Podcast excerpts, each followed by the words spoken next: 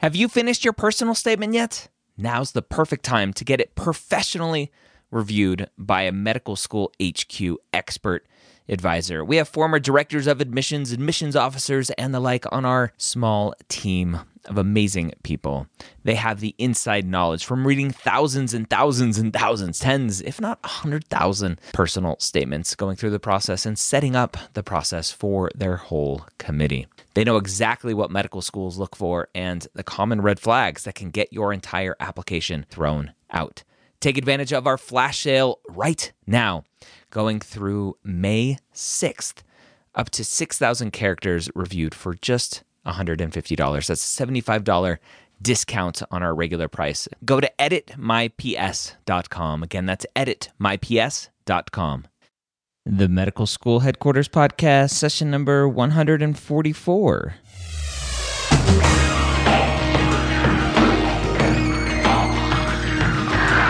Hello, and welcome to the Medical School Headquarters Podcast, where we believe that collaboration, not competition, is key to your pre med success. I'm your host, Dr. Ryan Gray, and in this podcast, we share with you stories, encouragement, and information that you need to know to help guide you on your path to becoming a physician. If you're struggling with the MCAT, go to freemcatgift.com and download our free report with tips and tricks on how you can master your MCAT preparation. If you're struggling with your application, with your personal statement, with your interview prep, go to jointheacademy.net and join our waitlist if we are not open. Join us if we are open, or shoot me an email, ryan at medicalschoolhq.net, if you would like some one on one coaching information.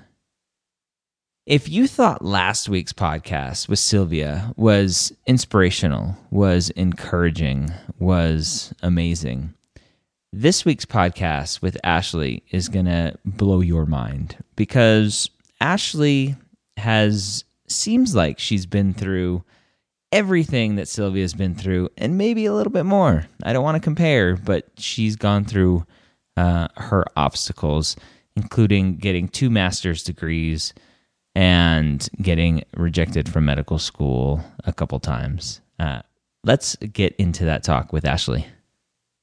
Ashley, welcome to the Medical School Headquarters podcast. How are you? I'm fine. How are you doing? I'm doing great. Thank you. I want to start by talking about when you first knew you wanted to be a doctor. Well, when I first knew I wanted to be a doctor, um, I, I've always known from a little kid. It's always something that I wanted to do. My mom would tell me stories about when I'm three, four years old, saying, you know, mommy, I'm going to grow up and I'm going to be a doctor. So once I had that in my mind, like from elementary school on through, that's always been my path. It's always been my goal. And it's something that I strive for. I went to a, a, a medical magnet program in high school because I knew I wanted to be a doctor. So I've always pretty much known that that's what I wanted to do. Wow. What what was involved with the medical magnet program?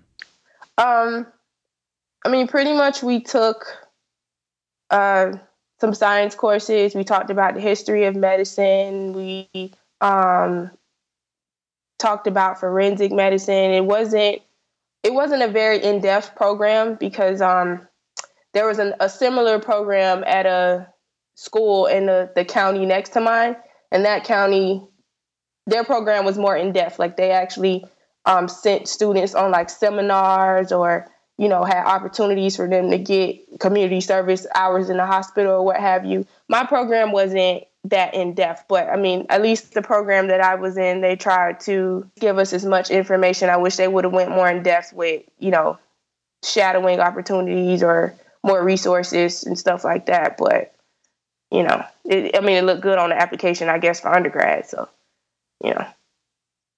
So that sounds uh, like a pretty amazing program. It, it sounds like maybe the, the one next to you might have been a little bit better, but still more experience than than a quote unquote normal high school program. So that's awesome. Right. Right. Was was there any point in there where you kind of wavered or you second guessed your uh, uh, decision to be a physician? No, not at all. Never. Okay. I, I was always solid on it, and um, you know, I knew at that point, I'm like, okay, well, I'll do the magnet program, then I'll go to college for four years and get into med school. So that It's- was always my it's, plan. It's that easy, right? yeah. So I thought, at, Yeah. you know, in high school. So, uh, so let's talk about that. So, you're in high school. Uh, what were you doing to get information about maybe some necessary steps or what it was like? Were you reading any blogs or reading books? What What was that like?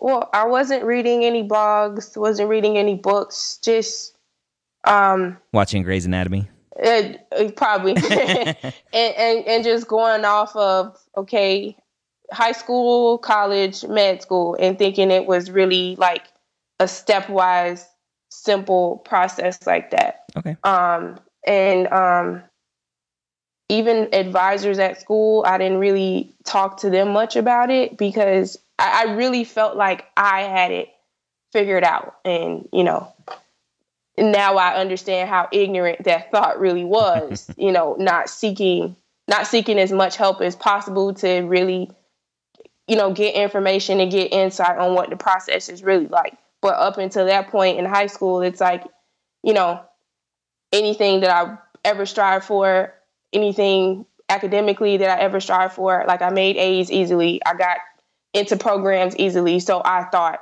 hmm that's how life would go. Easy, yeah, Right. yeah. It's it's so funny listening to you talk because I was exactly the same way. It's like school's pretty easy for me. I do pretty well on tests. This is Mm-hmm. this is I I'm a social person. I'm I'm good to go.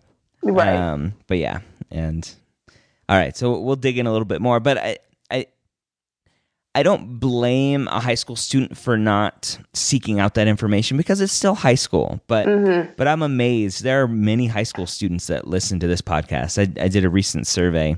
And I, I think it's like 10 or 12%. I don't have the numbers in front of me, but Wow. 10 or 12% of my listeners are high school students. And that Wow. just blows my mind Yeah. and I, I know some of them like Saxton and David. Hi, hi guys. Um, uh, Saxton actually is, is off to college soon. He might be starting soon. But um, yeah, it, it's amazing, and, and I applaud them for seeking out that information, all this information early. Yeah. So. The, the earlier you start, the better. Okay, so uh, again, you, you use the word ignorant. I would agree. It's it's kind of ignorant. I was ignorant uh, uh, on the whole journey and path and what it took. So I'm guessing when you applied to colleges, you didn't put much thought into what colleges um, or what college you wanted to go to based on maybe um, its ability to get you into medical school. No, not at all. Okay. Not one bit. And I only applied to, I'm from South Florida, so I applied to only schools in Florida. Didn't want to venture out, didn't want to leave the state. Okay. Um, I got into every school I applied to, so I was just, you know, go to college, do my four years, go to med school. Like, and what what uh, what undergrad did you end up going to? I ended up going to Florida State. Oh, I should have asked before we got on this call. 'Cause I don't know if you know this. Maybe by my uh, by my Skype username, I went to oh University yes, of Florida. I I noticed. yeah. All right. So all right. No, I won't hate too much. Not too much. I don't get into the football rivalry stuff. But Oh, it's m- more beyond, much much more beyond football. That's cool. That's cool.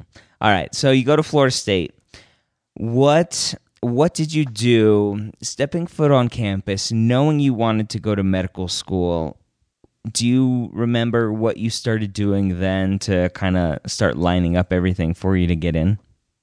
um, well, I I remember speaking with an advisor like my first semester, and they gave us um like a whole like a plan for these are the courses or the courses that are required in order to get your degree because I um, majored in biology. So these are the courses that you need that are required. Um, I remember going to a seminar on campus about the students for the students who wanted to go to medical school. I don't even remember much information from it. I was probably half listening at the time because I'm still thinking like I'm, I know I'm smart. I'll get good grades. I'll do well on my exams and I'll get into school. So um, yeah, basically I navigated that process like completely by myself with scheduling my classes, with um, you know, I didn't get advice on what classes should I take with what to make sure that I maintained a good GPA and that I wasn't taking, you know, crazy science courses together, mm-hmm. you know. So um yeah, I didn't seek as much as advising as I should have. I really just navigated that process myself. I didn't get in, too involved with organizations either because I felt like, oh, I have time, I have time. And then it's like now it's my junior senior year, and it's like like oh crap, I haven't done anything. So um, I ended up doing a work study at a nonprofit organization for um, people who were HIV/AIDS positive, and I did that for like a year. But that was like in summary, you know, as far as academics and um, extracurriculars, what I did. And there was there was one organization I did join, but I wasn't very active in it. Mm-hmm. So it was kind of pointless, but I got a cool T-shirt out of it, I guess. and and early on, did you know that doing those extracurriculars were important? No, not at the beginning. Okay. Um, it wasn't until I actually opened up the AMCAS application that I was like, wow, like this is extensive and I should have done more. Okay. All right. We'll we'll get to that. But I wanna I wanna talk what what happened uh, along the way from from freshman year to opening up that AMCAS application. What sort of challenges did you did you have uh, in that time period? Um, mainly the challenges I had were um, dealing with my course load um, one semester, see if I can remember exactly what I had. Like I had organic chemistry, organic chemistry lab.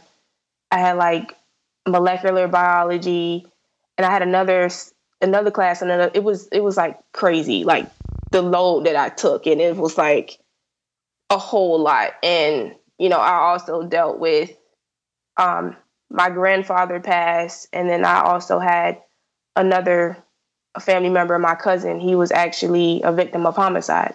So mm-hmm. dealing with that and still trying to go through my courses and keep up with everything.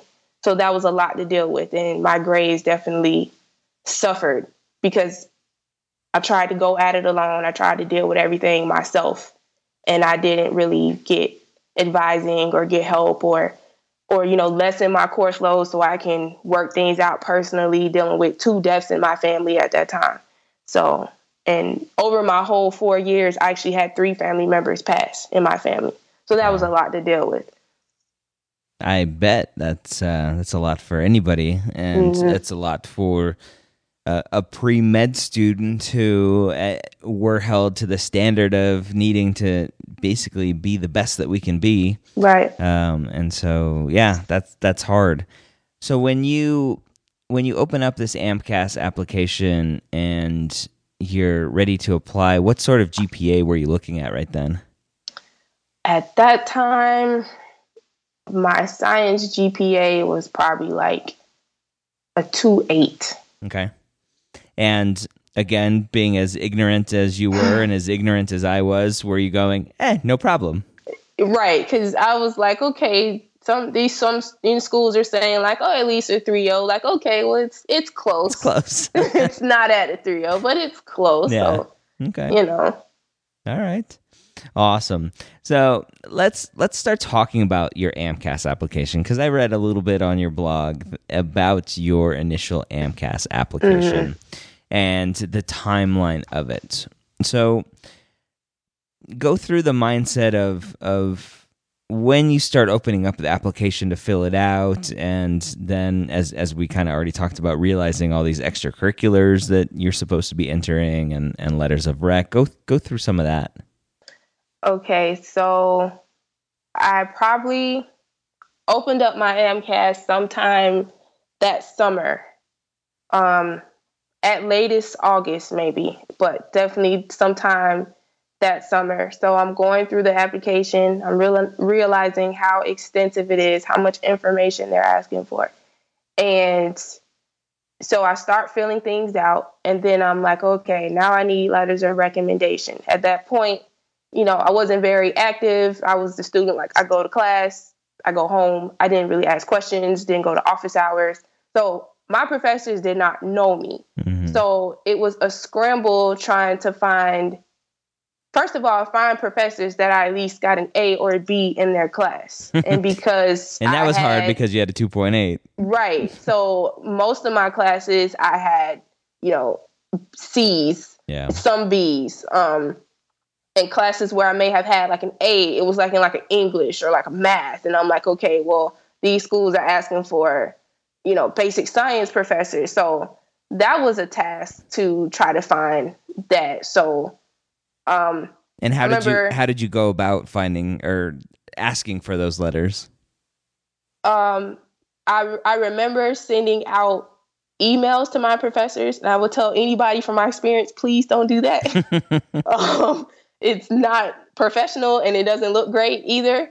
Um, but I was nervous because I was like, well, if they tell me no, I would rather hear no via email than hear no to my face. So that's why, you know, I didn't want to. Are you s- are you saying you don't like re- like rejection? Right. I was I was nervous of getting that rejection. Yeah. But um however, throughout the process, um I did have some no's. One professor actually wrote me like like a whole paragraph on why he would not write me a letter.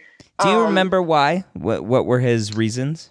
His reasons were basically sending an email is unprofessional. He doesn't even know me. He knows nothing about me to put in this letter. He doesn't even remember me in class. And I got a B, like I did, I got a B minus in his class. And he was like, that grade is mediocre. Yeah. So, you know, I need to find somebody else who knows me better and where I did better in their class. Yeah.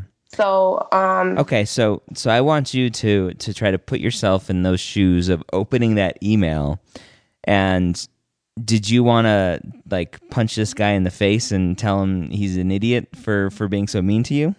yeah, I was upset. Like Okay. it was, it made me, I was sad. I was upset. Like, because I felt like as much as he felt like I was unprofessional for emailing him that, I felt like he was also unprofessional for going off on me like that in the email. Like mm-hmm. a simple no, a simple no, I don't know you that well. You should find someone else who knows you better. That would have been sufficient. Yeah. But after I got over my initial emotions, I remember saying to myself, like, I'm never going to forget this guy's name and I'm going to become a doctor and I'm going to show this guy whether he knows it or not. Yeah. So, Okay, but would you now agree that all of his reasons for not writing you a letter were great reasons to not write you a letter?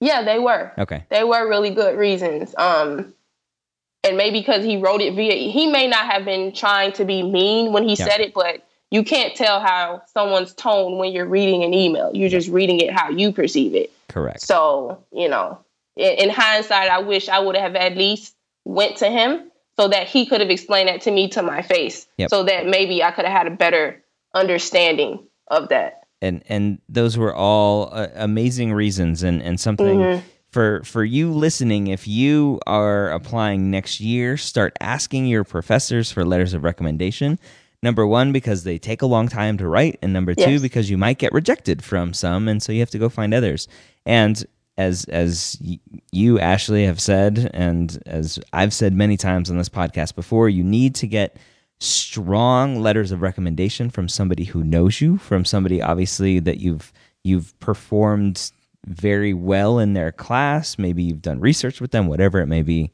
Um, but don't don't just email a random professor that you got to see and, and ask for a letter of recommendation Right. especially a- and this is probably another another point where he, he might not have said in his email but these professors know the timelines for applying to medical school because they get a rush of of people asking for letters of recommendation and so he was probably extra uh, mad that you're asking probably well later than everybody else and and he he might have um, been a little mad that that maybe you didn't have your stuff together Definitely. Okay. So your your letters of rec maybe didn't go very well. Uh, your extracurriculars, we said, were kind of sparse. Right. Um, how did you work on your personal statement? What was that like? Um, on my own, like much of everything I did in undergrad. Um, looking back on it now, I realize how weak my personal statement was because the way I approached it, I kind of did it like a timeline from, you know, since the age of three, I wanted to be a doctor. And then it ended with, you know, me being in college.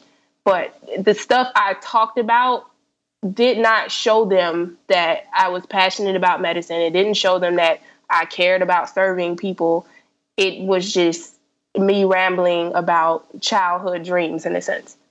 And that I, I think that on top of other things being weak, my personal statement just, you know, was the icing on the cake for weakness. Like it did not help my application at all. Yeah. I, I love the word that you just used. You, it did not show them. And that's mm-hmm. a, another thing that we stress a lot is showing them and not telling them. Right. That's great. Okay. So again, another point where uh, maybe you didn't do the best job on, on that initial application. When did you finally submit your application?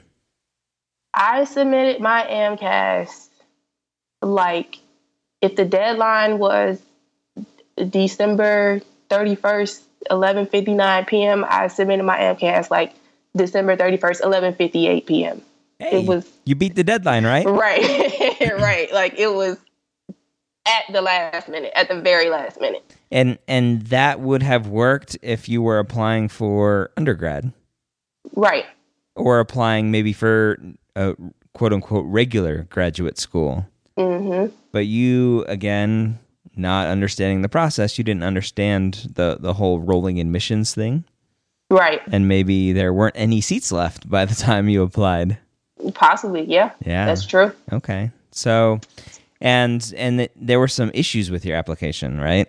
Yes. Um, when I filled in my coursework, I only inputted the courses that you needed to get into medical school, like your biologies, your chemistry, so forth and so on. Oh. I did not list every single class I had ever taken. Oh, that's right. So yeah, so it got kicked back to me after they verified it, and they were like, "Wait a minute, your stuff is incomplete because mm-hmm. you're missing certain courses. And what I learned at that point is if you're missing like a class or two, AMCAS will fill it in. Mm-hmm. But if you're missing 10, 20, 30 classes, they're not going to do that. They're going to kick it back to you. And, you know, they're, they're going to say it's discrepancies with what you put in and w- with your transcript. You need to put in every single class. So wow. because they sent it back to me, at that time, I had only applied to like a handful of schools in the state and a couple out of the state. And that means I missed all my deadlines. And I had to call every single school and ask for an extension. So about half of the schools actually gave me one. The other schools were like, listen, we've already gotten in thousands thousands of applications. You're bad for doing stuff wrong. Try again next year. Yeah. Okay. So you apply that that first year, super late, mm-hmm. very unprepared um, we we skipped over another part that um, that's important with the application uh, with the MCAT. How how did the MCAT go? How did you study for it? How how well did you do? Um, I bought a book and I went through the book on my own, um, pretty much from front to back. I probably did the two practice tests, and then I went and took it, and I got a twenty three. Okay. And you were I, happy with that? I, I, was. Okay. I felt I thought that was I thought that was pretty decent. It's like, okay, well the national average is a twenty five, so you know, I felt like I did good, but not mm-hmm. realizing that that was just for all MCAT takers and that yeah. the average for matriculated students was much higher. Yeah. Okay. All right. So we've we've learned a lesson. I'm I'm assuming that you didn't get in this first time that you applied. Did not get in. Okay. Well, not welcome. even an interview. welcome to the club. I welcome to the club. I did not get in my first time either, and, and, a lot of it was very similar reasons. I was very ignorant to the whole process. Uh, my volunteering consisted of sitting in a, a, information booth at the hospital, pointing people to the elevators. That was that was my volunteering. Right. Um, okay. So, where did we go from here? Um, I graduated from Florida State uh, went back home. Um, at this point, like I know I still want to be a doctor, but I'm like I have to figure out what am I what am I going to do next? So, you know, I talked to my parents, I talked to my um, my aunts and uncles, and um, someone they suggested, okay, well, if you go back to school, because I knew my GPA was a problem. So I'm like, okay, well, if I go back to school, then that'll that'll help me in that area.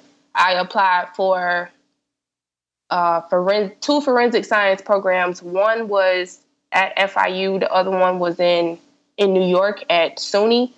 Um, didn't get into either, uh, and I figured my science GPA, my well, my GPA in my biology program is low. It's below a 3.0. So it's going to be extremely hard for me to get into any, you know, science based masters, like whether it's forensic medicine, biology, chemistry, whatever. Um, so at that point, I figured that for me, going to an HBCU, which is which stands for historically black colleges and universities, may have been beneficial for me as a you know black female. So I ended up applying to FAMU, which is Florida Agricultural and Mechanical University, to their public health program, and I got into that. Okay. All right. I've been to a FAMU football game. very, very amazing marching band. Yes, the best part of the game. uh, who's who's the other um, big marching band that they play every year? Um, Bethune Cookman. Yeah. Yes. Bethune Cookman, FAMU. I went to that game in Tampa at Raymond James Stadium. Amazing. Yeah. Yes. All right. So you start a public health program. Is this a master's of public health? Yes. Okay. So uh, the master's doesn't help your undergrad GPA. No. But it's a separate thing. And and for for those listening, when you apply, there's your undergrad GPA and then there's a, a graduate GPA that's separate, a master's and other stuff GPA. So mm-hmm. okay, so you you go to a master's program in public health. Um, how many years was that program? Two years. Okay, so you kind of put the the medical school dream on hold for two years, and yes, hoping... technically, technically like three because in between graduating to Florida State and starting my master's, I mm. was home for a year. Yeah. So yeah. Okay. All right what what were you doing in that interim and during your uh, MPH days to help strengthen your application? Um, during that year that I was off, I wasn't I didn't do anything uh, clinical. Um, when I tried to apply for jobs at a lab or something, I never got never got an interview, never got hired. Um, I ended up working at the Gap for like nine months. Um, then I went over got into the MPH program at FAM. Um, what I did there, I joined, I was more active with organizations. Um, and, you know, I was a part, part of eBoard. Um, I did more community service, which the public health program really helped a lot with community service because we were required to do at least 100 hours in order to graduate. So that helped with getting community service. And then um, I found out that uh, it was a doctor at FAMU's clinic. She was she independently did like her own pre med shadow program. So I put in the application, and through that, I was able to shadow two doctors. Wow! Which gave me that shot because before that, I had never shadowed a doctor. So that gave me shadow experience. I shadowed a cardiovascular surgeon and a OBGYN. Um, and also through working with her, I met up with another group of girls that she introduced me to, and we started an organization on campus that was uh, specifically directed at promoting more uh, minority women in health sciences, whether it be if you want to be a doctor, a PA, uh, go to pharmacy school. So that was so we started an organization like that on campus. That's amazing. Yes. Now you have stuff to put in your extracurricular box. Yes. awesome. Okay, so you get through your MPH program, and you did you apply again right right when you were hoping to get out of M- your MPH program and start medical school? Yes. Um, I apl- I graduated with my MPH April of 2012, and I put um, I started my AMCAS that summer of 2012. Okay. But I also knew that I had to retake my MCAT, mm-hmm. and all while graduating, knowing I have to retake my MCAT, um, starting an AMCAS over, I was also pregnant during that whole time. So that summer, I took, I enrolled in a um, Princeton review course. Okay. Um, so I did my Princeton course, and um, this time I took more practice exams. Um, and then when I, you're right, when I uh, took my MCAT again in August um, at that time, I was about six or seven months pregnant, and um, I ended up getting a 24 at that time. Wasn't extremely happy with the overall score, but you know, it was a slight improvement. But I wish I would have done better. Um, was was that score consistent with what you were getting on your practice tests? Yes. Like okay. on my practice exams, I would usually get like 21, 22, like in between like a 20 or a 22. So then when I took my exam, I ended up getting a 24. Okay. So I, I that was pretty consistent with um um what I was getting. Okay. Um, however, what I learned from that process with talking to other people as well, I was it, you, really you learn that it's hard to take the MCAT and and fill out the AMCAS and finish your MPH while pregnant. Yes, definitely. I would have assumed that, but that's okay. okay. And and uh, really with um the MCAT prep, like I did a lot of content based, like yeah. doing questions helps a lot better than just focusing on just straight content. Yes, you can you can say that a hundred times, and and fifty percent of the time it'll go in one ear and out the other for some. Yes, so that's good. Okay, I I can't imagine everything that you were going through um, trying to finish your masters, trying to study for the MCAT, trying to to to fill out the AMCAS and write your personal statements, as well as taking care of yourself and and a baby that you're growing inside you. That's right. That's incredible. Okay. All right. So you submit your application. I'm assuming things went a little bit smoother. You didn't submit it mm-hmm. on on deadline day. No, but it was it was still late because I submitted it in October, like a couple weeks. I gave birth to my daughter in October, and I mm-hmm. submitted the application a couple weeks after that. Oh. So like mid October. So still late, yeah. but better than the first time. Yeah, yeah, yeah. Wow, incredible! Congratulations on the baby. Oh, thank you. Um, okay, so how did that go? Uh, getting secondaries? Did you get any interview requests at that point?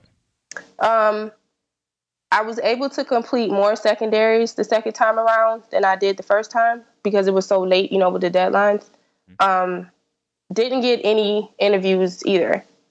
Um, and when I talked to an advisor at Florida State's medical school, in her opinion, she felt as though, like, yeah, you you you did better. Your personal statement could still be a little bit better. Yeah, you see, we have you have these extracurriculars, but you know, your science GPA is still weak. Like you need science courses to bring your GPA up and GPA up. And she said, preferably, I need, you know, upper level, like graduate level type science courses.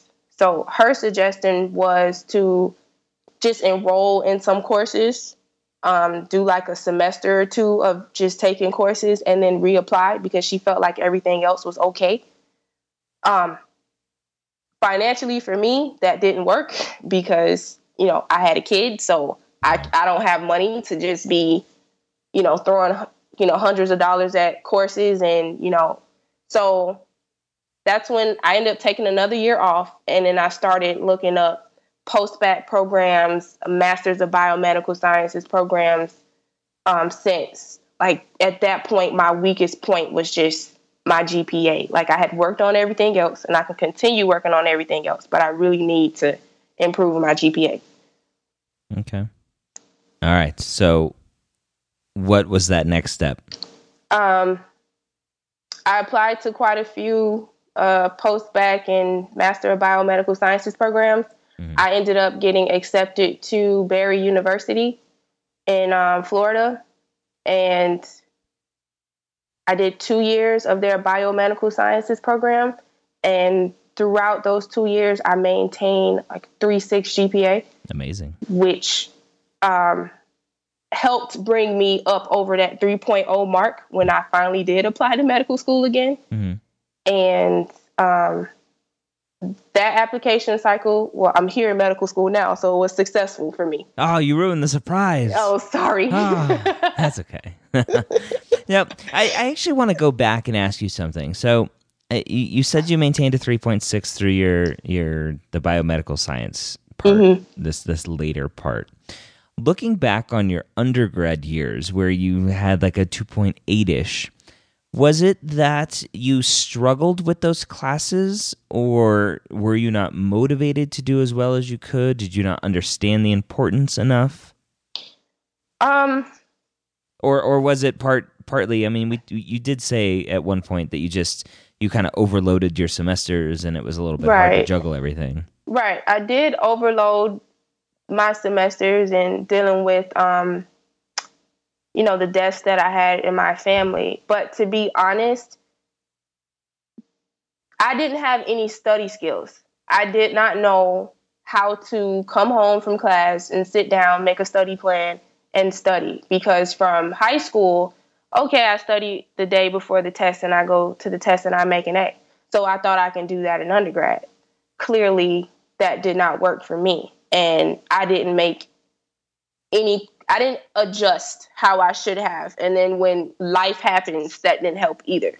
So when I did my program at Barry, um, I went in day one saying, I'm going to make a study plan. And what I'm going to do, six days a week, I'm going to study at least five hours a day, six days a week. No ifs, ands, or buts about it. Mm-hmm. And that's that's what I did. And I would go in my calendar, write down what I'm going to study, what I'm going to study. Um, and repetition helps as well, like not just looking at something once or just two days before the test, like really going through it over and over again, quizzing yourself. You know, that's what I lacked in undergrad. And I noticed sometimes that's an issue with students who are like me, who high school you made all A's, but then you get to undergrad and it's like you don't have those proper study skills. So I think that was the biggest problem besides the other issues. But if, if I had better study skills, I think it wouldn't have been as bad. Okay. Okay. I, I like you, you did mention um, adjusting, that you didn't adjust. And we, mm-hmm. again, it's a, something else that we talk about a lot on the show is course correcting. Like at the end of every semester or at the end of every month, figure out how you did that last month and exactly and, and change if if it didn't go how you wanted it to go. Um, okay, so you are take for for another two years this master's of biomedical uh, science. Um, what did did you take the MCAT again? No. Okay, so we have we have your twenty four. So your MCAT's kind of running out on time, right? Mm-hmm. Um, it, eh, how did you choose what schools to apply to this time around?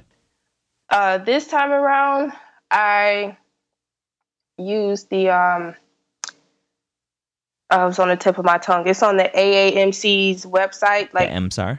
Yes. Okay. I paid. It's like thirty dollars. Like yep. the best it. thirty dollars I've spent. Yep. You know, throughout that process. freshmen because, should be signing up for this. Yes. Every year. Because what it does is you get to see every MD school in every single state, and you get to see what their stats are for, you know, the averages, average GPAs of students accepted to this school, the average MCAT scores of students accepted to the school. You also get to see what their selection factors may be, their demographics. Um, like some schools are bigger at accepting people with masters, other schools not so much. So you get to see this array of things and then decide who do my numbers fit with? And when I applied this time, I had I did some reach schools too, but still the majority of the schools I applied to, my numbers fit in their ranges. These are the students for GPA, MCAT scores, extracurricular, so forth and so on that they typically accept. Because what I learned too, like sometimes if you don't get in, it's not so much that they don't think you don't have the ability. You're just not maybe a fit for their mission or a fit for th- the class that they're trying to put together. Yep. So that was very helpful. Did you only apply to MD schools? No, I did. I applied to MD and DO schools. Okay. How many total did you apply to? Total, um, twenty-five to thirty. Okay. That's right on right on par with average if applying to both. Um, Okay. You applied. When did you submit your application? I submitted my AMCAS in July this time. wow! Look at that. like I was, I had everything together. I revamped my personal statement, so it was like a hundred times better. Submitted that in July, and then I submitted the AACOMAS in about like end of August, beginning of September, Okay. somewhere around there. So that one a little bit later, but Yeah. juggling two applications and a a child and still school work and stuff. Mm-hmm. It's hard. Okay. Yeah. How uh, you, you talked about tweaking your personal statement. Uh, I'm assuming at this point you realize that you can't go it alone. What kind of resources were you using for your personal statement and other stuff? Um, I got some advice from the advisor that I had kept in touch with at Florida State's medical school. Okay. um, and also a friend of mine who he had gone through a PhD program. So I asked him to, you know, look over my personal statement and give me his opinion. And what he helped me do was really to show them that I'm passionate about medicine. These are the things that I have done, and the and the reasons why I feel like what I've done shows that I will be a good doctor or I will be a good candidate for your medical school. Okay. So that helped my personal statement a lot. Okay. So you submit um, much earlier this time. Mm-hmm. You fill out all your secondaries. How many interviews did you get? I got two interviews, um, one at an MD school and one at a DO school. Okay. And how did those interviews go for you?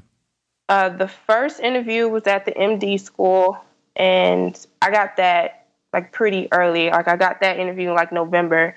Um, went to the interview. Eight weeks later, I found out that I did not get accepted. Okay. So, How did you Uh, prepare for that interview? um, I consulted with. I met this. Um, I actually met this girl on a on a flight to Chicago, and she happened to be a current medical student. Mhm. So we exchanged phone numbers. So I just, you know, spoke with her about um, tips that she can give me since she was she had already gone through the process. And I also spoke to another one of my friends who he had gotten into Florida State, but Florida State has like uh, they have a bridge program, so he got into their medical school through their bridge program. Mhm. So I talked to him to get his perspective from going 'cause since he had just recently went through the application process and interview process, so forth and so on, to get his perspective. And um, I also looked on blogs and, and such online about um, you know what what you should wear, how you should carry yourself, um, Possible type questions. Did you do any mock interviews? No, Okay. All right. Walking out of that interview that day, did you feel that it went well? I felt that it went well. Um, that interview, they did like I interviewed with two people. The first person was a student. The second person was a faculty member. I felt like I had a better rapport with the student because it felt the conversation was more easy and conversational. Um, but when I went to interview with the faculty member, he was talking more than I was. So I didn't feel comfortable about that. Like I answered his questions, but you know, he did most of the talking in the interview. Interesting. So overall, I felt like I did okay, but I was still a little nervous as far as how would I fit at this school, considering that it's out of state. Because I'm from Florida, the school was in um, Pennsylvania, Mhm. and I'm a non-traditional student, and the vast majority of the people at my interview day were like fresh out of college. So that kind of made me feel like, well, how do I fit in with the school or the class that they're trying to put together? Yeah. Okay. So you get that interview, and you said that one was pretty early on. Mm-hmm. You submitted your AACOMAS application a little bit later, Mm-hmm. um, and you got an interview at a DO school. Yes. Did you prepare any differently for this second interview? Did, wait, first of all, did you know that you didn't get the acceptance before your other interview? Yes. Okay. I found out that I wasn't accepted before I got my second interview. Okay. All right. So, what sort of um, course correction or change did you put in place for this second interview, if any? Well, this time, um, I did more research on the school so that way when I went to my interview, I could be more comfortable in the interview to ask to have questions prepared. Um, because the first interview I probably had like a couple questions prepared prepared. Mhm. Um, for my second interview, I think I wrote down like ten questions, and um, the second thing too was I didn't think it was such a big deal at first, like because I borrowed my mom's suit, Mhm. but I was so uncomfortable at the first interview, and that may have been displayed in a way that may have made me seem uninterested or or something. I'm not I'm not sure. I'm just speculating, but really going out to buy something that you like, that you're comfortable in, that makes you feel good, that makes you feel confident, I think that helps, you know, your confidence a whole lot more than, you know, what I did. So, you know, just planning out the questions, making sure I was comfortable in what I was wearing and how my hair was and such. Um, and and it was closer to home too, so I felt better about that. Okay. And obviously that day went well for you. How much uh, how much later did you find out that you got accepted? That was about a three to four week turnaround. Okay. How were those 3 to 4 weeks waiting? um it wasn't as nerve wracking as before because it's like well, okay, well you know I had one interview I waited eight weeks to find out that I didn't get accepted so waiting those three we- weeks felt I'm not gonna say easy but it wasn't as hard as like those first eight weeks Yeah. and the school was very adamant about we will get to you guys within two to four weeks and they did like the, the first notice they sent me was after two weeks saying just let you know your application is still under consideration and then soon after that is when i got the acceptance letter A letter in the mail? yes And how was that?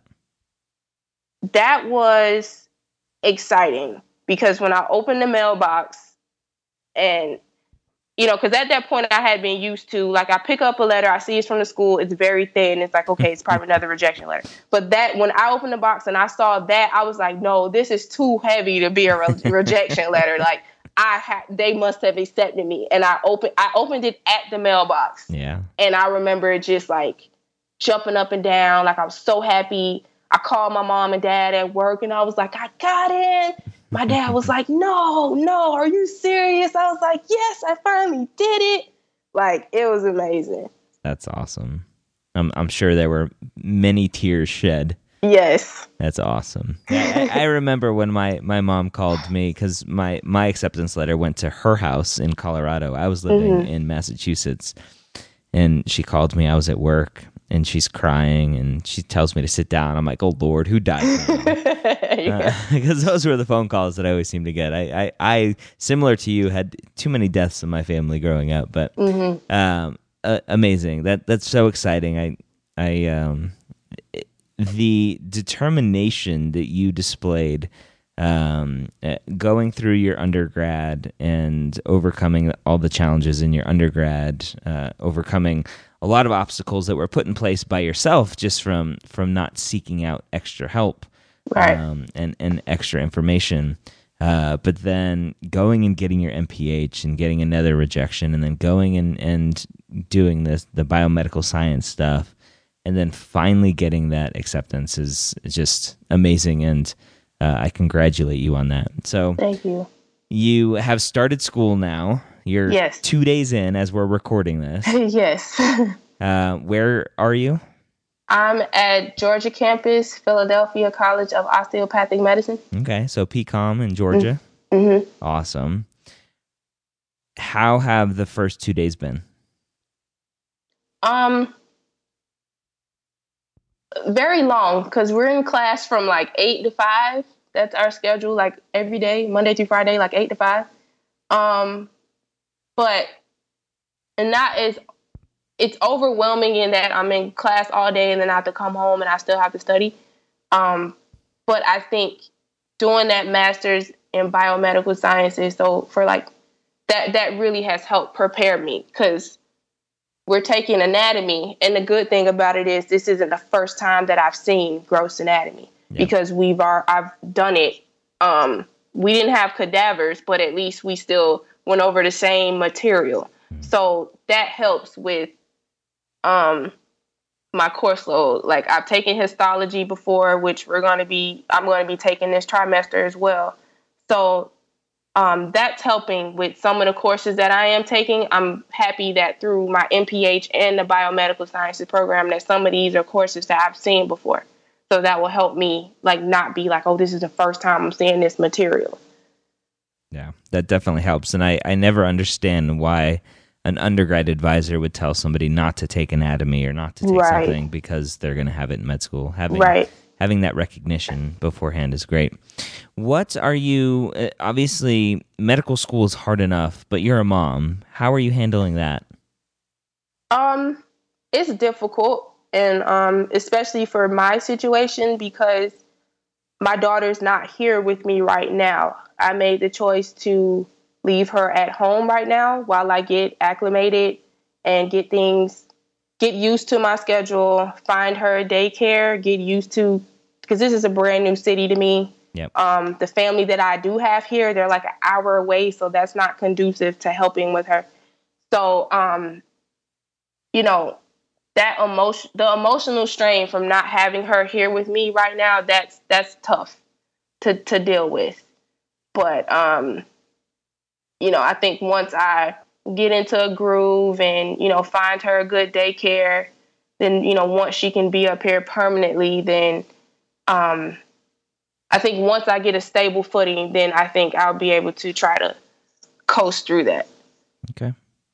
Good. Well, again, I, I congratulate you for getting in, for your perseverance, um, for, for overcoming all these obstacles. I'm sure there will be more obstacles in the future, but it sounds like uh, you will overcome them. Uh, you'll, yes. you will figure out a way. Yes, definitely. Right. So, so Ashley, bef- before we end, for the pre med mom out there, or for the pre med dad out there uh, that's still in their undergrad, and and obviously is not as ignorant as we were going through because they're listening to this podcast right now. Right, right.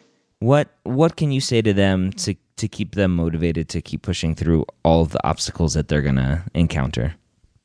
Um, first thing I want to say is don't give up. If it's your dream, if it's your passion, you know that that's what you want to do, don't give up on it. Um, if you have family or friends that can help you with, you know, watching your kid, because I had a lot of family back at home when I did my master's in biomedical sciences, utilize those resources because you have to keep up your GPA, um, do extracurricular activities, and lastly, like be flexible. Because um, there were times where, yes, I had a plan, but you know, the baby may be crying, or she may need something, or she wants mommy to lay down with her and put her put her to sleep. Like, you know, even sometimes if you just have flexibility in your schedule. So if you have to wake up after you put the baby to sleep and get in a couple hours or wake up earlier before the baby wakes up in the morning. But the biggest thing is don't give up on it. Keep trying, keep working at it, and understand that your all your experiences that you're going through, especially as a parent, will help you in the long run throughout the application process. All right, that was Ashley again. Amazing story two master's degrees, having a child, rejected from medical school multiple times, and I don't blame any of that on her going to Florida State. Sorry, Ashley, I had to throw that in there. Um, amazing story, but you know what?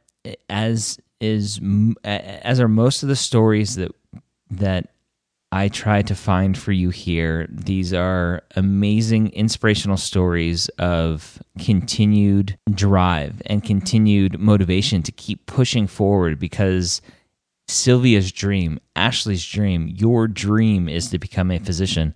And if that's your dream, then no matter what happens, you you figure out why something went wrong and you fix it. You course correct. So, Ashley, thank you for sharing your story. I'm sure it will help many people today as you tell it. I want to thank many people that gave us a wonderful rating and review.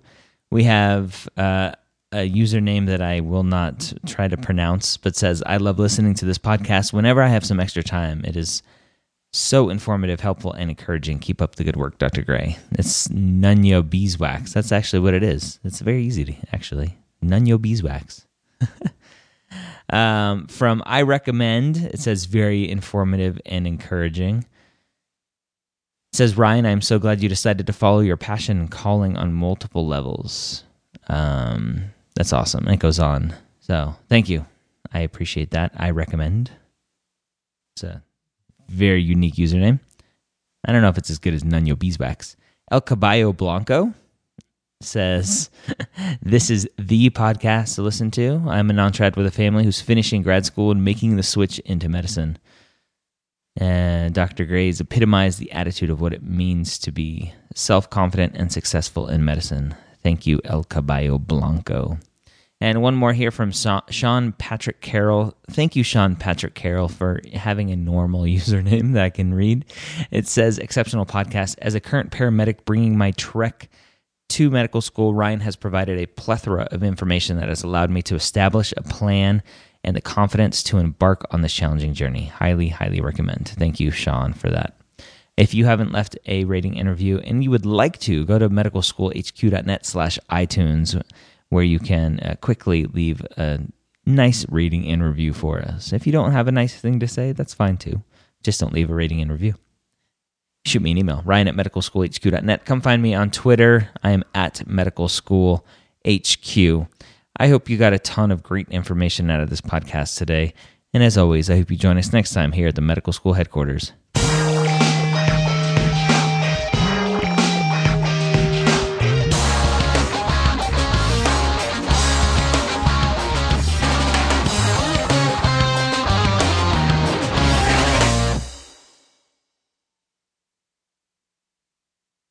Are you still there? Did I scare you? I just wanted to uh, say thank you for listening all the way through. It's amazing that uh, you're here and listen every week, if you're listening every week, or just that you listen to the end of this. Uh, we have some exciting stuff coming forward. We actually have two new podcasts coming out. Uh, I'm working with a couple different people. I'll, I'll not name them yet, but uh, it's a collaboration between myself and a couple other websites out there to bring you more information. One will be more of a question and answer uh, format um, for non traditionals, more specifically, uh, is the collaboration that that one brings. And the other one's going to bring um, a lot of pre med information, of pre med news um, to you. So that's another collaboration, bringing bringing some information to to the podcast, to a podcast. So I hope you uh, are excited for those. And uh, yeah, I'm glad I'm here. I'm glad you're here.